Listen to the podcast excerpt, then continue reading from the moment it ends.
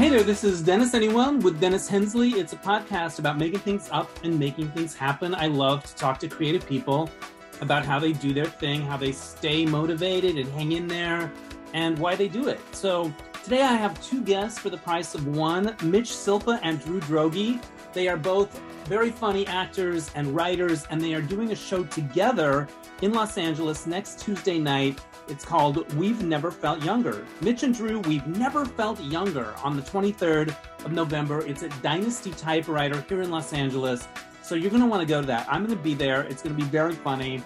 You've also seen Mitch in a lot of things, including Bridesmaids. He's the flight attendant who tries to get um, Kristen Wiig to return to her seat. He's been on All Rise and Spy, The Heat. Uh, he was in Curb Your Enthusiasm. And Drew Droege, you know, he's been on this podcast before. Uh, he's a very funny actor. He uh, was recently in um, Search Party, and he has a great film that's playing this, the festival circuit now. The Extinction of Fireflies uh, is the name of the movie, and I uh, I got to see it when it was playing at Outfest, and he's terrific in it, and you should keep an eye out for it. It's good. I talked to them about their show, and also what it's like to be uh, auditioning and being in the world of Hollywood now for out actors with so many different streaming services and how much things have changed or how they haven't. So it was a great conversation. Uh, before we get to that, I want to get a plug in for the virtual game nights that I host. Uh, you don't know my life. Uh, we're booking up for the holidays. So if you have a workplace that you want to have a holiday party for, but you are all working remotely, hit us up. And you can also buy the boxed party game for your holiday get togethers at Amazon.com. And you can learn more at You Don't Know My Life. Also, the mismatch game is coming back to the Renberg Theater live and in person. I will be hosting it. Uh, Drew is definitely doing it, and I think Mitch is doing it. We just got to lock everything down. So um, that's on December 4th and 5th. So you can learn about that at lalgbtcenter.org. So yeah, that's in the plugs. Here are Mitch and Drew. Joining me now via Zoom, it's Drew Droege and Mitch Silpa, two very funny people here in Los Angeles, actors, writers, um, makers of shit happening. Um, and you guys got a show coming up at Dynasty Typewriter uh, on November 23rd called It's Mitch and Drew, and we've never felt younger. Yes. Um, I'm coming Hi. to that. I'm coming to that. Oh, yeah. I'm going to show my Vax card. I'm going to be masked up. I'm going to do it because I need to see it. Thank you. We're so happy you're coming. We've never felt younger. Was that just mm. something you felt like saying, or is there a is there a through line there? What's what's with the title? We've never felt younger. Well, Mitch, I think Mitch came up with a title, but it, a lot of like what we love to write is like, you know, older than ourselves and us be always kind of feeling like we're just, we've always been these like kind of old crones in the world. And so like when we get together and talk, we're like, oh God, let's just complain about the world or, you know, and so we, we, and we have these videos that we've been doing called Two Old Queens Who Only Got a Minute to Catch Up. And we're throwing out all these references that are, I mean, that are older than than Mitch and me. Usually, sometimes their their contemporaries are younger than us. But Sometimes they're right in our alley. Here's a clip to give you guys an example. Hello. Hi, Dale. It's Morton. Morton, I only have a minute to chat. My azaleas have thrush. That's perfect. I only have a minute as well. I have to take my landlord in to get his ankle reattached. Well, let's get into it. Yes, let's. Arlene Francis never found the right baked Alaska. Piper Laurie has never worn one band-aid. Mitzi Gaynor gave birth to yellow. I miss movies where people showed their toughness by putting their hands on their waists. Dolores Hope took issue with the metric system. Ann Miller purposely punted Mickey Rooney into the mezzanine during the second act of Sugar Babies. Burt Lancaster had too many teeth. I still think Evita should have been played by Charlotte Rae. Don't ask Cybill Shepherd about Broadway. Singing in the Rain was shot in one day. Leslie Uggams needs a secretary. Betty Hutton ruined Gusto. Carole Cook is to Barbara Cook as Barbara Rush is to Deborah Rush. Sally Kirkland once rode a swivel chair through Laurel Canyon. Maureen O'Hara was a gimmick. Colleen Dewhurst got into fights with doorknobs. BB Beach got lost at Hershey Park. The Omen was just a remake of Dennis the Menace. Ann Magnuson is aggressively quiet. Beth Howland was frightened by night creams. Tick, tick, boom. Catch up with your breath, Anne Baxter. I gotta go. I'm getting a call from a toll free number. Peace out. Those videos are very funny. Thank you. And sometimes I'll be out in the world and I'll I'll think of a name or I'll see a movie and I'm like, oh, that person needs to be mentioned. Dolores Hope. You Dolores Hope. Dolores Hope. Because she was Bob's wife, but she was also her own person. Yes. That's She a right. celebrity. These videos that you do, the two old queens, where did that idea come from? I mean, it's sort of like last year. Remember last year how fun it was? But last year uh, we were. I was trying to do more videos, and uh, I got it in my head. And I'm like, oh, no one's going to watch a video that's over a minute for because of TikTok. So I'm like, what if can we do something that we do these two characters that we've done before, where we're two old queens, and I'm like, how can it come up? Like, to, how do we do this in a minute? And so we just came up with this concept of like they only have a minute to catch up. So it gave us a uh, now a minute to do the video, but now we've gone over a minute oftentimes, even though we say it's a minute. That's so totally where it came up. And and it's kind of our conversations that Drew and I have, but heightened, where we're like, we had a minute to talk and it's always about a movie we saw or some celebrity gossip or something like that. Well, I'm intrigued by the making of it because it goes back and forth between the two of you. Do you guys shoot it simultaneously at live in, in real time with each other, or do you just do your own thing and cut it together? No, I I usually just do my lines and just film myself and then send it to Mitch, and then Mitch uh, does his, and then edits them together, and then so it's sometimes we'll run lines by each other, like what do you think about this or that, but a lot of times it's a total surprise. What makes me curious about that is because if you were doing it live, you would crack up at each other's lines. Like they're so nutty, you Absolutely. wouldn't be able to get through it. Yeah. Yeah. Yeah. I mean, well, we the first- are doing it live in the show, and we're really we have so it's it's so hard to learn because there's no logic, there's no connective tissue. It is it's just non sequiturs. So it's we're just we've developed these crazy mnemonic devices to try to do it, and we kind of and for that scene we kind of can't even listen to each other. no. We have to just kind of remember our order of when we're doing ours. So um, we'll see how it goes live, but it'll be it'll be crazy. And that that will be part of the show. Where do those guys come from? our heads. our messy gay brains. our messy gay brains. But it, there there is this thing of like I'm just we're just gonna analyze and talk shit about everybody else in a way, and then go about our day. It's almost like they they're gasoline in a way. Like it's what Oh, wakes yeah. them up in the morning. Well, it's like I think we both have been so. I mean, we we. I mean, this is how a lot of it is how Mitch and I talk. Like during pandemic, especially, I remember I was I, I like discovering old movies, and I would call Mitch and say, "Have you ever seen Written on the Wind?"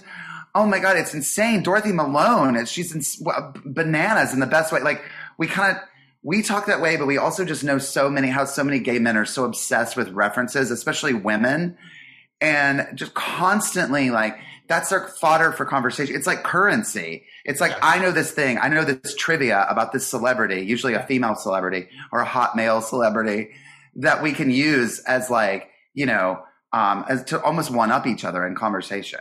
Yeah, like Hope Lange couldn't pull off yellow. Something like that. Yeah. Now, do you ever have to go? He really "Wait, couldn't. Have we used that name before, or is Mitch? Uh, I actually, I, I'm the more anal of the two of us. So I keep a list of every celebrity and every like show we've referenced so we don't do it again. I think we've, the only one we've done twice, I think we might have said gypsy twice. We both made, I made a gypsy. That was a mistake, but everything, you know, and then when Drew sends me his, there's been a, like once or twice where I'm like, oh fuck, I was going to say her. So I have to wait to shoot mine before I get Drew's, so I don't say the same celebrity. I do love that there's a list. Maybe a Yeah. spreadsheet is in the future if it gets too complicated. Yeah. Um, what Sure. other kind of sketches can people expect when uh, they come to your show on Tuesday? We've got a but we, we're doing we're doing one. We did another video called Mild Chat that we did online where we just have the most inane conversation ever, and we're doing that. But then we're doing um, a bunch of sketches in in the middle that we've never done before. We've never tried them out in front of people before, so we're very excited and a little nervous because we truly have no idea how they're going to go. Um, so, but they're all two person scenes. They're all very gay. Yeah. It's and they're, and they're just you know um, some of them are more charactery than others, but it's it's just sort of like what comes out of our brain when we write together. You know, I love it. How did you guys first meet? What was your first impression of each other? Oh, well, I don't know. I, I we first met at the Groundlings when we were, were stu- student. Were we students at the same time? I think We is that where we met? were. Yes, I mean uh, you were ahead of me in the program, but I remember uh, we I probably met in like workshop classes. We, I mean, I know we met at the Groundlings, but it was um, Like in probably before you did Sunday Company. I mean, I knew you before you were in the Sunday Company. Yeah. Yeah, this is over twenty years ago. Um, Yeah. uh, you asked what our first impression was of each Yeah, other. like, what do you guys remember about first meeting? I thought he was awful and very mean. no, I, I, I, I, my first thing, I loved him. I just thought he was so fucking funny. That was my first impression. Yeah, I really idolized Mitch because he was like he was, you know, ahead. I mean, you know, it's like one of those people that you see, and he was, you know, I remember seeing his final Groundling show, and he gets into the Sunday show, and I was like, I know someone in the Sunday company, and he's so funny, and I just would go every week and see him in the shows, and so, but we've never we've known each other for so long, and we've been in shows together, but we've really never written together and collaborated until this last year. So it's like it's been so much fun to just realize, like, oh, hey, let's make things together. Yeah, I mean, these sketches that we wrote for these shows, I have to say, they just kind of like were so easy to write. Like we were, I mean, hopefully they're funny. They're funny to us, but uh, but they were very easy to write. With Drew, Yeah. Well, it's, it's a great lesson in like, what's our limitations? Okay, we want to make it a minute, period. Like, then we could just throw out, like, it's a great example of like finding the creativity within the constriction and the box Oh, right. Of Oh, yeah. what you do. And then, then the simplicity of it really works. Um, Mitch, you said you wanted to make more videos. Um, is that partly it's a creative outlet? It keeps you sane during COVID, or does it uh, move things in Hollywood? Does it get attention? Does it get you auditions? Like, what's Um, the um, what's the drive there? Well, I really never. I, mean, I learned iMovie last year when I was at home. I'm not, you know, I'm not, and now I can't stop. But it was purely creative. It was I needed some creative outlet. I wanted to just make videos and figure out a way how to do it where we were all isolated. So you know, there was a bunch I made with Drew. I made some with my friend Lauren and my friend Jim, and and uh and but as for like getting uh, actual turning it into work in Hollywood, I mean, I that was not a thought of my head. I just needed some sort of a creative outlet, and now I can't stop. I love it. That's awesome. Well, and Drew, you've been doing things like this with Chloe and stuff like that. Right. Does it does it affect that Hollywood world of the auditions that you get through your agent and stuff like that? Do they coexist in a way and, and bounce off each other, or are they two separate things? They, I, I think so. I, usually they do. I mean, you know, I think a lot of times it's always nice when I when I do go into you know a, a meeting or an audition or whatever, and they say, "Oh, we love this video that you've done. We've been watching this video." It is a great way of because you know we get to really like express exactly our our point of view. We get to be as creative as we want. I mean, that, that's the, the greatest thing about. I would have no career if it weren't for the internet because I was told forever I would try. I mean, years and years ago, I would go in and do Chloe Sevigny auditions, and people would be like, "That's too weird. That's too Yeah. niche. No one's going to care about that." And I would put it online, and then I was like, "There is an audience for that." And so then when people see there's something about it being a hit online, then people decide, "Oh, I guess this is valid or whatever." And so um, it has been, yeah, it's it's definitely helped me in my career, and then it does help when I'm up for something, especially when you're you know you're just going in for a smaller part you know they can see a, a wider you know range of what you can actually do um, you know and you have a little more control. I mean it's so hard to just be an actor in this business and wait for the phone to ring. So when you learn how to make videos and you start writing for yourself you have so much more control. And yes it does like calm me down. And, and i think and, and, and what mitch was saying as well Yeah. it makes us feel a little bit more like in charge of our lives and our careers when we can we can sort of you know make it Also, to what you're saying about how being told like it's too niche, I can't tell you how many times you know that I've been told like, oh, that reference is too niche, or that no one's going to know whatever. And just knowing that we made a fucking all these videos that is just endless references that most people are like, I don't know who that person is, and that people have liked them is so. uh It's just nice. It's gratifying. You I- I really leaned into the niche. You leaned right into it. Well, and I Um, think too, like I always heard, I don't know where, this is something that a lot of people have said, but I don't know who at first said this quote, but the more specific becomes the more personal, like the, you know, or the more universal, like the more specific you are, the more universal it is. Because even if people don't know the reference, you can laugh because it's so Yeah. specific. Like I Yeah. laugh at things all the time and I have no idea what that's about. And people will tell me like all the time, they're like, I don't know who Arlene Dahl is, but that's just, it's, you know, sounds like an old movie. I, I believe you. It's an old movie star. You know, it doesn't Yeah. matter that you have to like know her whole filmography to, to get like a one liner. And so, and it's better than just trying to be like, than, than trying to chase your audience and be like, do people know who this is? Do people Yeah. know who, you know, then you're really kind of like, you know, you're, you're, you're uh, watering it down, you know, and trying to, you know, and people will come to you, I think. I Yeah. like it. When you put out a video, how closely do you follow how many hits it gets, comments? Do you just put it out and let it go, or are you like following? Um, I I kind of pay attention to them. It's like our little babies, and I want to know how they're doing and how they're being shared. So I think maybe I think I, I I'm not going to speak for Drew, but my perspective on Drew is that Drew puts it out there and just lets it go, and I think I, and I monitor it.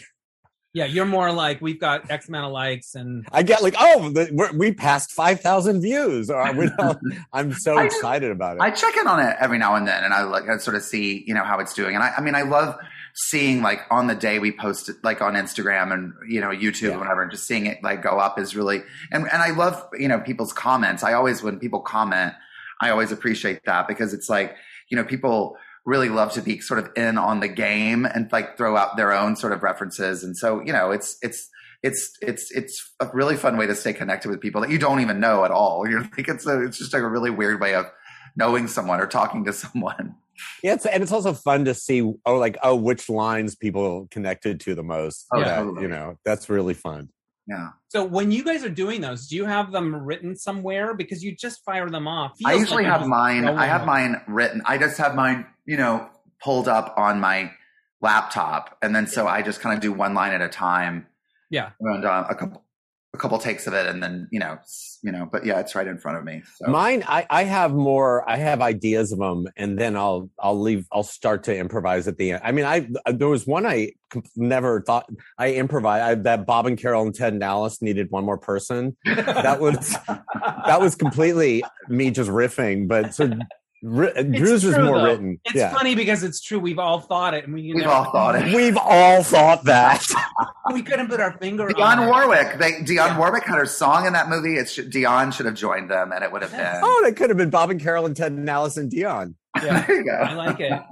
Do you have this is a little like nutty, but do you have ideas where these guys live, like what their lives are like? Are they in the same city? Or are they far away?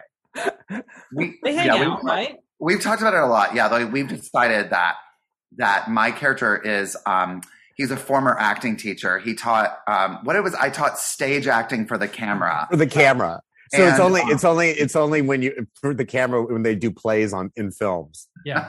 That's what he teaches. and and I'm definitely more of a hoarder and and a little bit sadder and a messier. Like I'm kind of dirty. I think mine is a little bit sadder and dirtier. And every now and then I'll sneak like a bottle of Campari in the background or like a weird picture frame or whatever. And I think Mitch's character is more put together. Yeah, I'm more like I'm more plastic probably covers all my furniture and I'm like I think yeah, I and uh and I also think Drew at the beginning our reasons for only having a minute to talk. Drew is always panic over something completely minor and mundane and I'm nonplussed over something really serious. yes. You guys both came up came up through the groundlings and you talked about that. And I know are you still connected in a way? Do you ever teach there or do do appearances or are you still part of that world? Yeah, I still go. ba- I mean, I'm an alumni now. I, I still go back and perform every once in a while, and I used to teach uh, for many years there, but I haven't taught for a while. But I still go back and perform. Yeah. Same. I'm still I still teach about one or two classes a year and um and I go back and I sub a lot and and I do show and I pop in and do the improv shows um a bunch too. So yeah, we're still we're still pretty connected over there and uh, Yeah. no. I uh, I was in a sketch comedy group for a while in the '90s, and I look back and there's a couple of a few sketches, not a lot, but I go, oh my god, I can't believe we like just the way the standards have changed and what's okay and what's not okay, Right. what I understand about things and didn't then and stuff like that. Do you have that with some of the stuff that you've done? You've done so much though, but if you were to be back in the Groundlings world day to day, is it different now? It's so, I mean, it is definitely different now. And I think it's something that, you know, I think what's, what is, what helps at the groundlings is that they encourage you to write um, character based material based on people that you know. Yeah. So you're not really pushed to be very edgy there or to do like really incendiary or political things or like, you know, um, cause I feel like I was, cause I was in, um, a gay sketch group called the Deviants, which, uh, um, years ago. And I feel like that was where we were a lot more like, let's be as raunchy and, and, and like push the line as we can. And I think about things that we did in that show that I'm like, oh, I don't know that we could do that anymore. You know, that we know.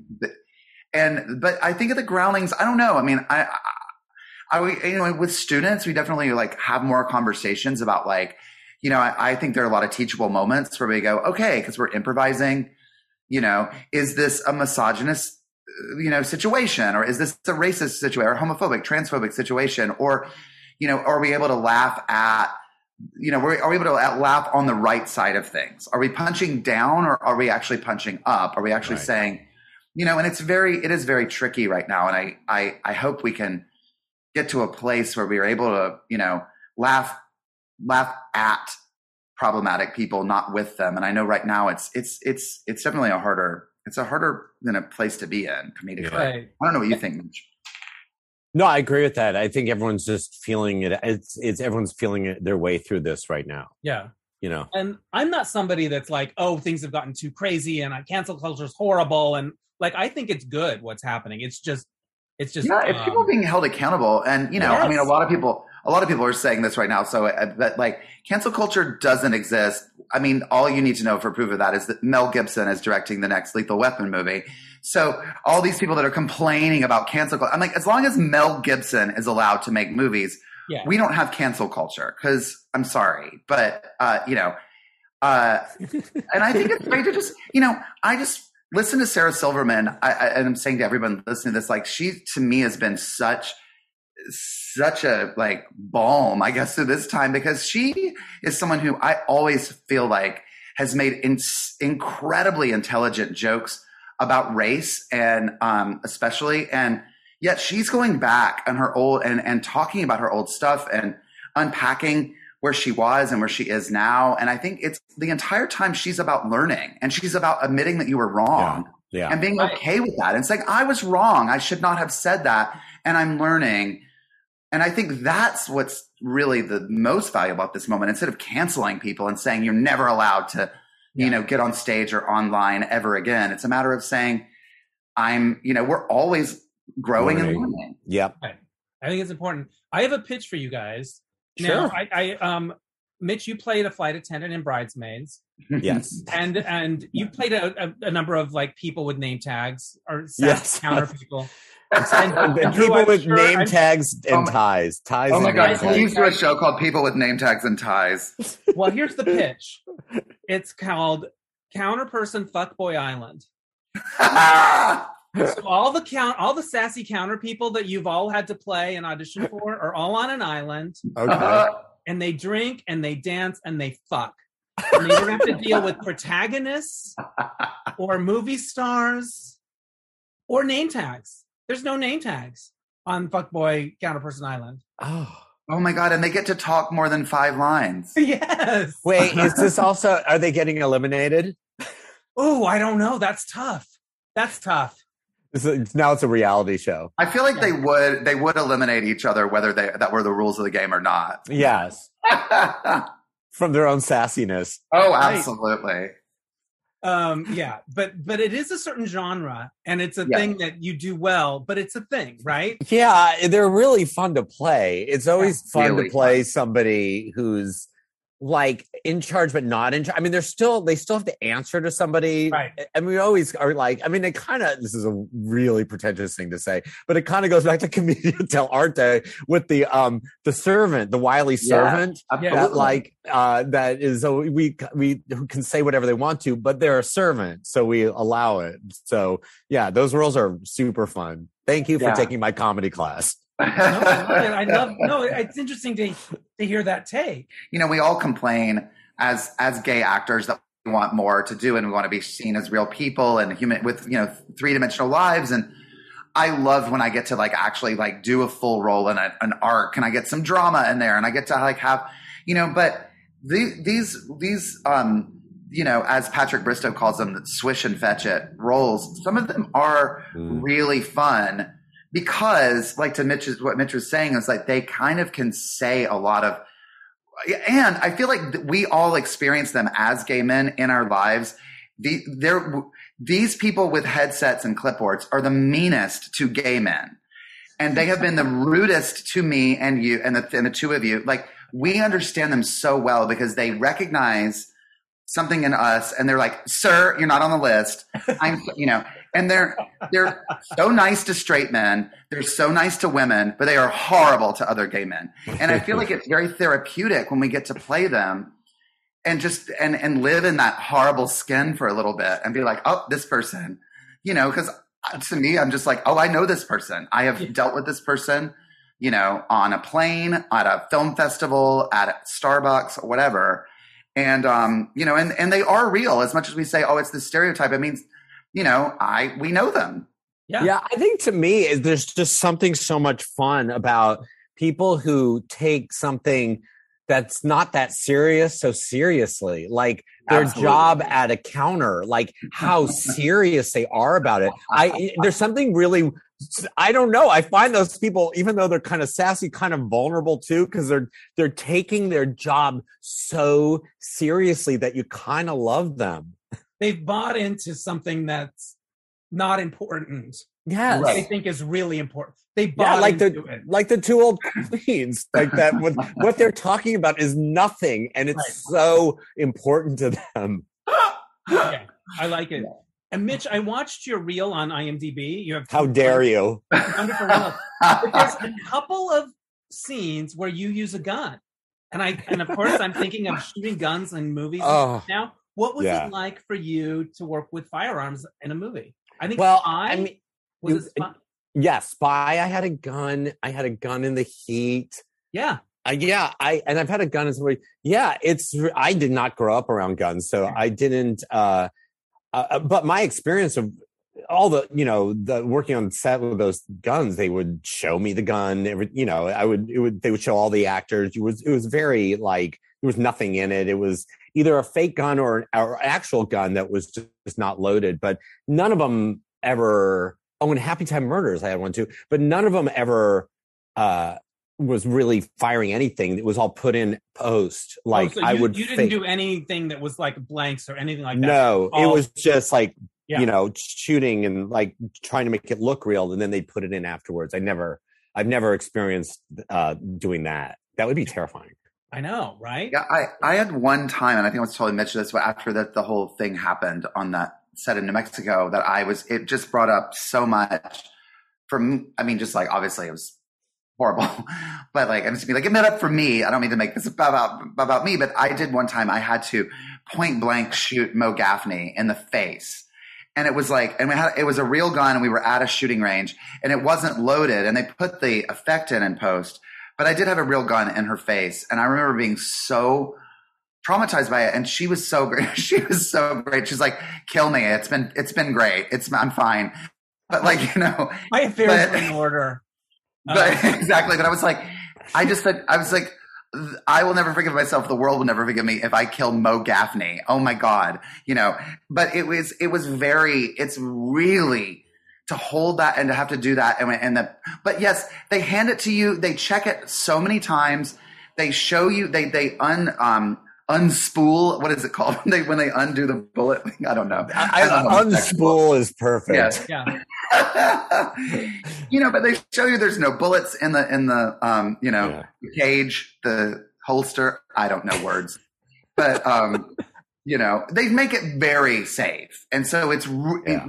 Insanely unacceptable what what did happen. But it's never it's it's never a fun. It's thing unnerving, I would think. Yeah. It can be. What was the Mo Gaffney project? That was on Heather's, the the TV, Oh, the TV show. Heather's. I you know I, I had to I had to kill her Right. at a gun range, and we were shooting guns all day, and there were some actors who were just kind of rocking eh, in the fetal position, just being like, I don't, I really hate this because there were targets. Some of it felt like some of the targets had like women on them at this shooting range. It was just like really creepy, like Yeah. where we were, and just like this the culture of like shooting guns and having you know people around us who that was you know what they were experts in. It just was like I really hate it. It was you know it was not. Yeah, I would hate that too. I just it's so un, it's it's just like I couldn't do it. Yeah. Um, Drew, you're tons of fun on so- a search party. Oh, thank you so much. What has that been like for you? What is working on that sort of meant to you?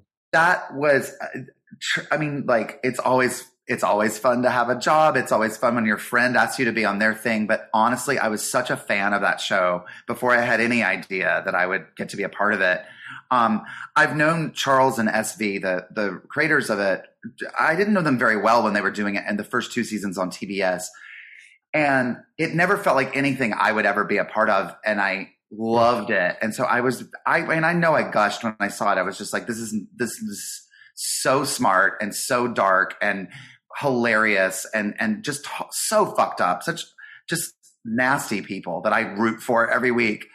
And so when they not only did they say we want you to do something on it but then they asked sam pancake to do it with me. And it was like we want you to be these terrible wedding planners. You know it was just like we it was it was really like it was it was a dream. And we and um getting to do scenes with you know, you know jeffery self and john early who are i mean just the four of us together just nightmares. It was so fun. And it was just like you forget that you're doing a tv show and you feel like you're doing the most fun web series with your friends. Like you feel no pressure and they were so uh, like encouraging us to improvise and just like try this and really because i'd seen the first two seasons and I'm so used to doing a lot of theater and like Casita del Campo, you know, drag. I was so I was trying really hard to play it real and be grounded, and they they kept being like, "Go crazier, go bigger." This is why we hired you, the two of you. We want clowns. Go for it. And so it was really fun to be given that freedom, as opposed to you're doing television now and you've got to play it really small and and um, because they're like these aren't small people. These are people who wear pounds of makeup and they have matching outfits that they wear to every to everywhere they go. They're I- they are they're banana. They're cartoons. Yeah. So you know. So I, Mitch- I. Mitch, you've been on All Rise lately, the the legal show. yeah, I Playing have a a. lawyer, like Yes. lawyer speeches.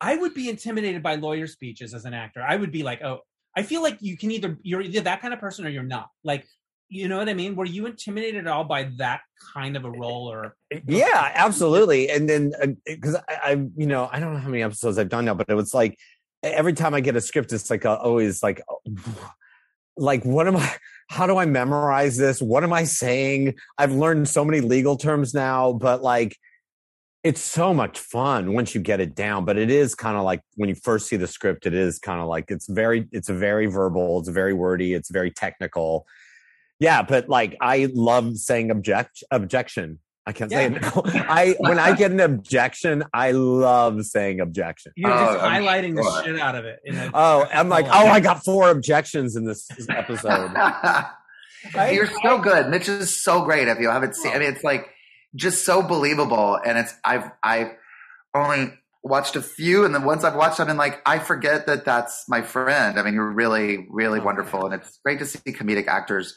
doing drama because you know it's you know there's just something so interesting going on that you know I'd always rather see a comedic person do drama. You know. Thank you. I, I thanks for saying that's very sweet, and I agree with you. Um, that's about the comedic actors during. Drama. I mean, my favorite, one of my favorite actors of all time is Alan Arkin, and like that's the career that I was like the most envious. Like he started in Second City, and like, but he is such an amazing actor. Right. Speaking of those dynamics of the going from comedy to something more serious, do you ever is it ever tricky to switch gears? Like Mitch, do you ever are you ever on All Rise going, oh, I know something right here would be so funny if I but oh no, that's not the job. Do you know what I mean? Do you have to turn off your improv head a little bit, or is that a I kind of find it a relief that I they're not expecting me to improvise or anything. Yeah. And they're like, it's like, oh, just I have to say these lines. And every once in a while, they'll give me kind of a like a little snarky line your or something. has a your character has some humor to him, a little twinkle, and it's, Yes. it's fun. And, Um, and, and sometimes they've given me lines on our jokes and they always get cut. but um, but it, As long because as it's they not don't cut your objections, you're no, just okay. don't cut my objections. What about you, Drew? Do you ever find the gear switching a little tricky, or or um? I'm yeah, I'm I'm with Mitch. I think um when I was you know uh, doing the first couple jobs that I got to do that were all comedic, I was so trying to I was like, I hope I'm funny in this. I hope they think I'm funny. I'm going to find a moment to add this and and I also I've done a lot of you know of web series and things where they kind of don't write the part and they kind of come in and say, "Hey, Drew, can you just add things and cre- Yeah. you know?" Imp-? They're like, "Feel free to improvise," and sometimes it means like write your own lines, make your and Please so make this funny. Please Right, make it and sometimes- it is. and sometimes you're like, I'm ha- I'm I'm happy to do that, but yes, I've gotten to the point now that like I almost like don't love improvising, especially when the script Yeah. is great. Even in a comedy, I'm like, what you've written is so good. And once we start improvising, it gets it'll get loose and mushy, and then everyone's talking over each other, and it's too long. And you've written these really great jokes with periods on the end of them, or these really great lines for this character. To, and this this character would say this, and that's all they would say. They don't need to add. And so I um, and then in, I got to do a drama last year on this um, this indie movie, and it was so it was so much fun to just play and it, and also we rarely get to just like do a scene where we just like sit and Talk. sip coffee and listen. We're so let to come in and go zing zang bing and then out. Like it's so what we're kind of used to doing, and so it's really nice to just kind of behave in a scene and kind of relax a little bit and just Drew kind of- is so good in that movie. Oh, telling you. It's called The Extinction of Fireflies, right? Yes. Yes. And I saw it at through one of the film festivals on streaming, and you really, the whole thing is really good, and you do a great job. Yeah. Thank um, you. Thank I you, wanted Greg. to go live in that house, that little cottage. Oh my god, it was, it was it's beautiful house. It was gorgeous where we got to where we got to stay, and it was really you know that was in a great was a really great experience because obviously it was in the middle of COVID and no one was working, but I, we I was alone. I mean, I, I got to be with actors and one of whom Michael Urie, who's one of one of my dear friends, who I got to be, spend a month in Rhode Island with him, and you know, and just it was it was really it was wonderful. And yeah, um, Michael's very funny in the movie, but I was very happy not to be in that. You know, I had a couple moments where I got to be funny, but really I was like, oh, it was such a, it was, it was, it was like, oh, this is maybe what I want to do a lot more of, Yeah. you know, moving forward. So yeah, Yeah, It's it was hard- a it- it- complicated character and a complicated story, kind of, yeah, uh, and it felt a little. It, it felt kind of like a play because the scenes were long and just play out, and everyone was so good in them. yeah. It was, it was a play that he basically just filmed. I mean, he, it was intended, he wrote it for the stage. It's just four actors in one, you know, in one house and he sort of moved scenes to different rooms. But, you know, yeah, it was, um, you know, it was very, very small. We only had like seven crew members on the whole thing. So it was a very um, small, intimate production, as they say. Is that somewhere where people can watch? Is it still on the festival circuit? What's going on? It is. that? It's doing festivals now. I'm not sure. We're waiting any day to get because I know last time I talked to James Walsh, the writer director, he was telling me that he had several sort of offers and they were wait. They were sort of making their decision of where it will be streaming sometime. I would say fairly soon because then he's mentioned it. He mentioned it to me at Outfest in August. So I bet with, within a month or so, we'll before the end of the year, we'll know where where you can find it online. Nice.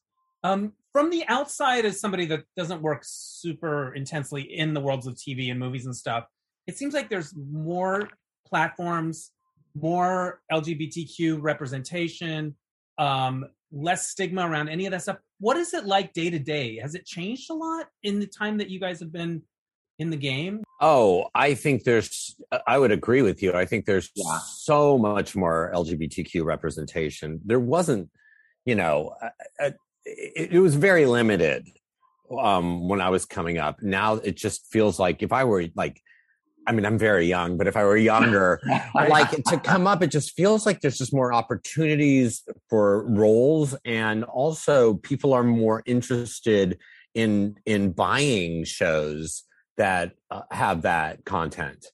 yes, I think. and they're more interested in specific stories versus Yes. like the coming out story. When when you're the only, you know, there was a there was a long stretch where there would be one gay show on TV.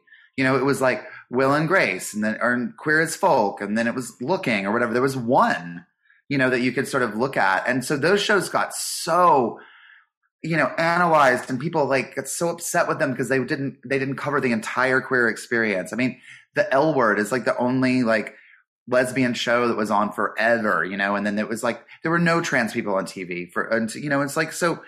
It's so great now to see like so many different shows that are not about like covering an entire community, but they're like about this person's story and their Right. and what they're going through. And so then you can get more, like we we're saying about more specific, you know, and so it's not really about like having to explain an identity. It's not about that as much as it is about like someone's, you know, experience and, and this, the plot of what go, the, what happens with them. So it's, it is a lot, a lot easier. And it's also like less stigma to, when you're going to meetings and things and not being afraid. I mean, we both remember, like, we all remember when you were like nervous to tell someone you were gay, which I was like, Yeah, obviously I not am. I walk into a room. I don't think you're going to go, is he or not? But no. you, but Yeah. literally saying that, where you're like, am I, am I condemning myself by saying I am gay in a room? Whereas now it, it's so easy It to talk about that, and it means something different now than it than it did. I, I hope, you know, um, it, it, it's it's a much more. It is more about like the experience and your point of view and how you see the world, as opposed to just straight up sex. Like you know, it used to be so. It just felt so attached to sex for so long.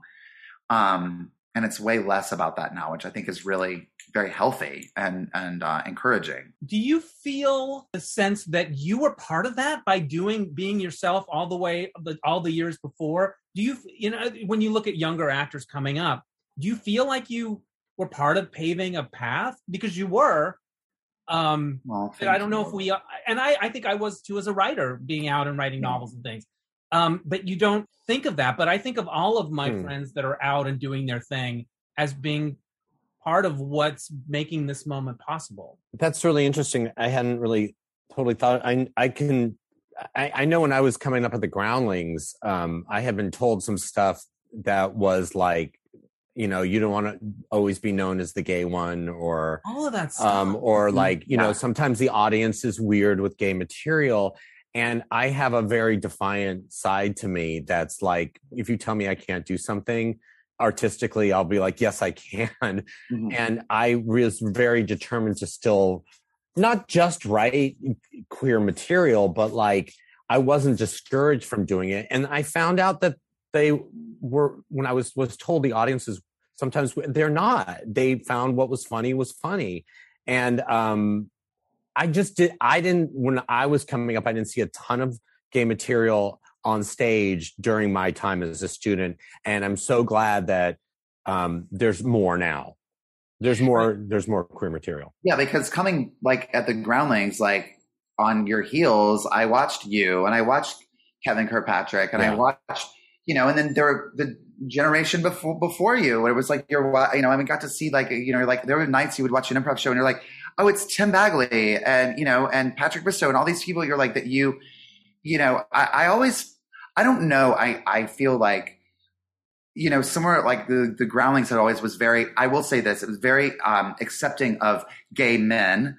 I know that it's very few uh, queer women and trans people have been uh, given the op- as many opportunities there, but as a gay man, I can speak, I, I felt like very connected there. And I Yeah. never felt like, I felt like a lot safer because there were so many of you that were doing things there. That as a student, I was like, oh, well, I could do this here.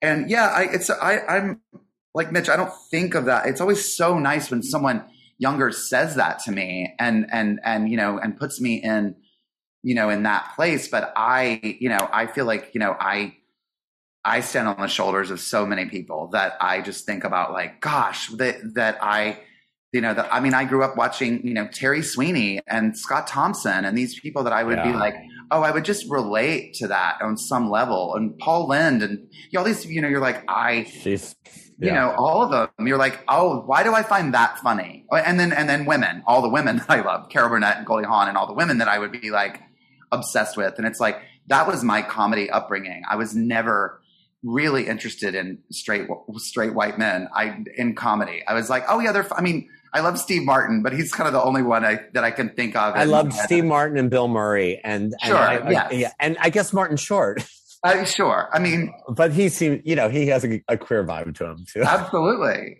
There's this silliness that you go, oh my God, I love that. I love him. And I don't know. I think we just, um, I'm just grateful to have had, to have seen all of those people Yeah. that I just mentioned. you know, and all, you know, and so um, it's cool that you know people now would that would look at at, us and, and, and say that. I'm I'm proud of that. I mean, I, I think, you know, I, I wouldn't. I um, I think we should we should own that and then encourage the young people to be that for the people coming up, you know, under them because like it's a it's a journey. It's a lifetime of doing this. So we have to keep pushing and keep reminding people that we're here and we have something to say and we are different in a really beautiful, important way, you know, and um and we have so many voices to listen to. As gay And, and and also you'd be surprised at how people who aren't even part of your community can even relate to it sometimes. yeah. Because like truth is truth and funny's Right. funny. Yeah, I, I I observed something recently in the culture, and I want to see if you guys have a take on it. Um, Kal Penn came out recently with his book and stuff like that, and good for him. And and in his, but there was something about his coming out that felt like ten years ago. Like, Mm. But all my friends knew. I've always like it's all of that stuff that was like part of the, the like.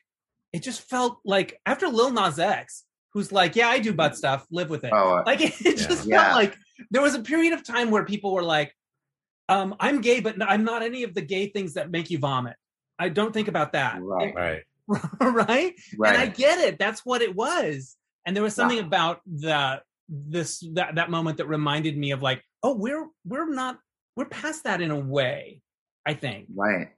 i don't know I, you know, I, um, I have not read, I haven't read Kal Penn's book, but, um, I was, I was totally shocked when he, I was like, wow, I have no idea. Never, Yeah. never pegged that one. Yeah. yeah Um, and I've always been, I've always been such a fan of his, and I think it's really great that he came out. I think it's one of those.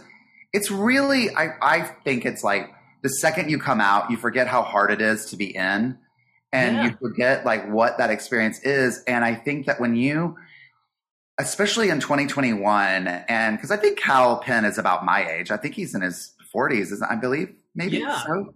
And so when you're in your 40s and you come out, it's harder because you've spent all this time and it's embarrassing and you're like why didn't i do this earlier why didn't i do this when i was like in my 20s and just be like Yeah. you know and and so it's it's harder to sort of make that that call i think to when you're going to do it how you're going to do it and then i also think a lot of people even though he's been with a man for like what 11 or however many years, think 11 or 13 years, I want to say, he maybe truly didn't know beyond that one man he was with. I don't know how he identified or, you know, so many people are like, I have this, I have this partner, but I, I might be poly, I might be bi, I might, I'm not sure where I fit into this whole Right. equation.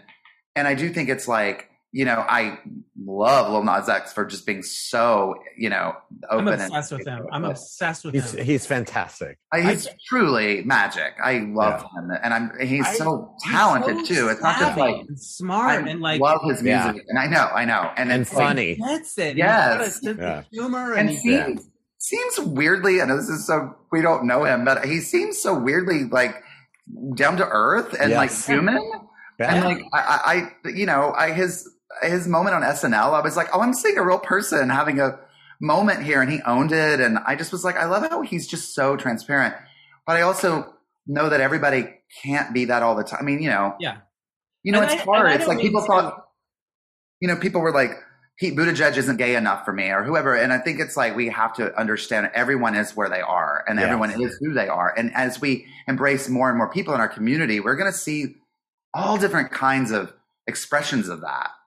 Well, And you it- know, I, I don't mean to like slam Kal Penn or anything, but there was Oh, something about the tone of that that felt like, oh, that's we used to really have to Yes. mince every word, and Oh, we yeah. don't want to make anyone uncomfortable. And Right. I'm not this, I'm that, but I, but but I'm still the same. Like all of the reassuring that we had to do. It feels like lately, especially with people like Lil Nas X, we're like, no, I'm not gonna, I'm not gonna do that.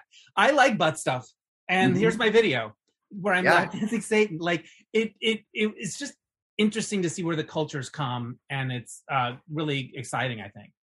Um, that's that's my thought on that. Um, and maybe Lil Nas X will come to your show at Dynasty Typewriter. Oh, he's invited. He- uh, we have a free ticket for him. Oh, I want to make out with him so bad. Oh my Anyway, God, me too. Yeah. We'll Um, make that well, happen. Tell people how they can see your show. Tell, tell people how they can see your show, where they need to go. I will look it up right now. I have it really fast. Yes, it's dynastytypewriter.com. It's on Tuesday, the 23rd of November at 8 o'clock. You know, please, please come down. I will us. be there, and you. It's masks and vax. Is that the Yes. vibe? Yes. Yes. I yes. like it. Show Um, proof of vax at the door, then wear a mask inside. Anything else you want to plug on your social medias or anything like that? You want to get a mention in for? Uh, I'm at Twitter at Drew Droege and Instagram at Drew underscore Droege. Nice. I'm I'm at uh, Twitter, it's just Mitch Silpa. um, On uh, uh, Instagram is Mitch Silpa Pics. P Yeah. I C S. um, for my final question, give us a little sneak preview of the show on Tuesday.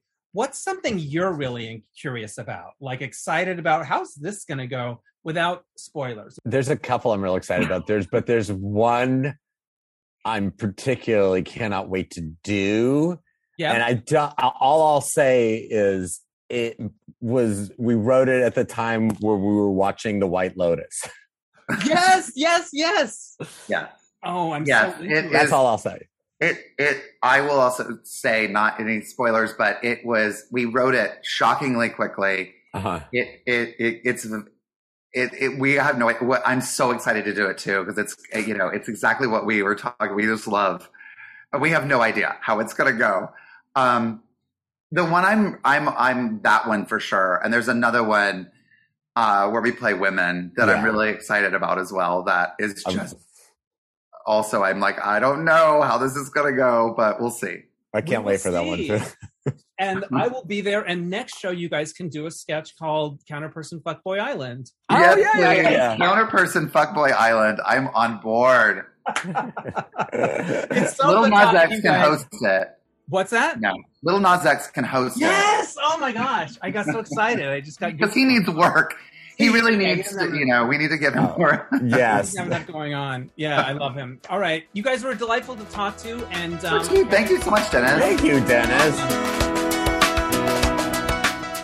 Thanks again to Drew Droege and Mitch Silpa. Go see their show. Um, We've Never Felt Younger this Tuesday at Dynasty Typewriter. I will be there.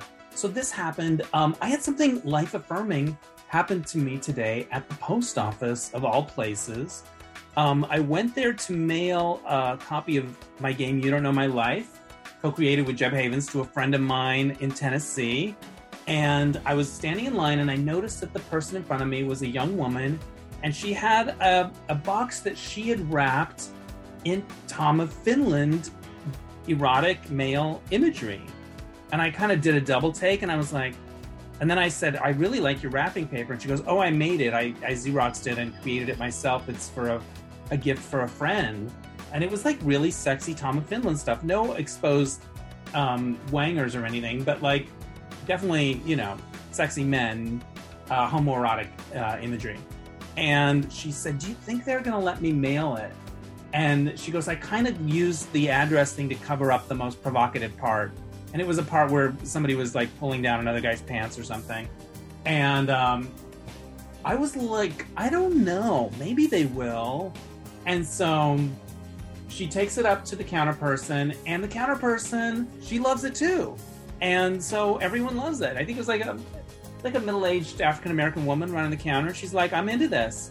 So everyone loved the Tom of Finland erotic uh, packaging, and it got sent off to Tennessee, uh, or no, to Kentucky. Her friend is in Kentucky, and I was like, well, I hope Mitch McConnell likes his birthday gift.